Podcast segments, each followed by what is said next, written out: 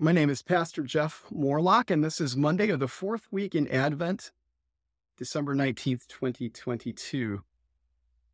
The reading is from Psalm 145, beginning with verse 13.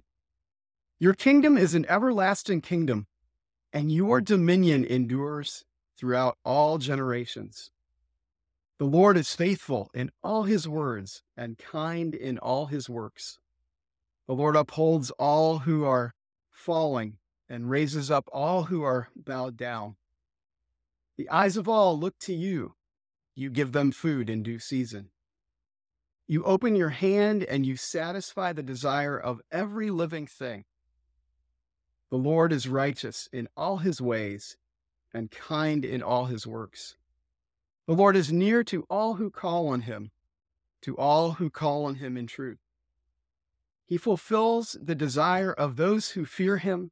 He also hears their cry and saves them. The Lord preserves all who love him.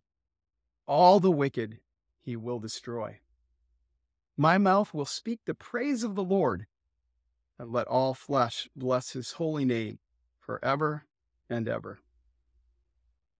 Here ends the reading. Last night, my wife Patty and I had dinner out at a restaurant. We didn't ask the Lord to give us a meal. We made reservations. Nor did the mm-hmm. entrees drop down from heaven like manna.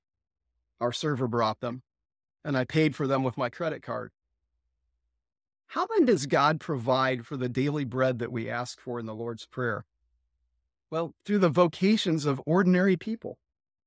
Martin Luther would say that at dinner, God was wearing the mask of the hostess who seated us, the chef who prepared the shrimp risotto, and the farmer who planted the grapes that became my wife's glass of Moscato.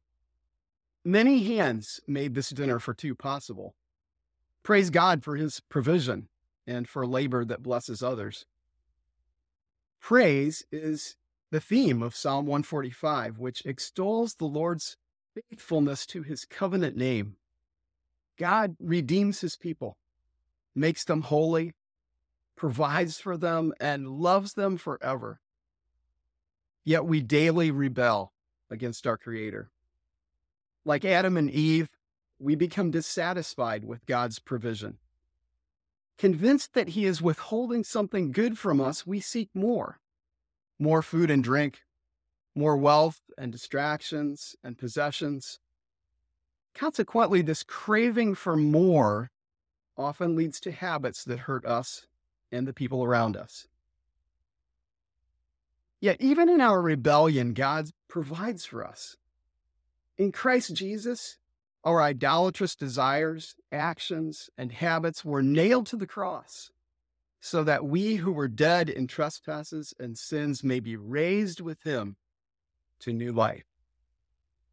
Each week, you are invited to his table to receive the bread of his presence and the wine of his promises. In the fullness of time, King Jesus will gather us at his banquet table to celebrate his endless provision and victory. Praise the Lord indeed. Let us pray together. King of the universe, you show the bright glory of your reign in acts of mercy and enduring love. Raise the spirits of the downcast and restore those who have fallen away, that we may sing forever of your love through Jesus Christ our Lord.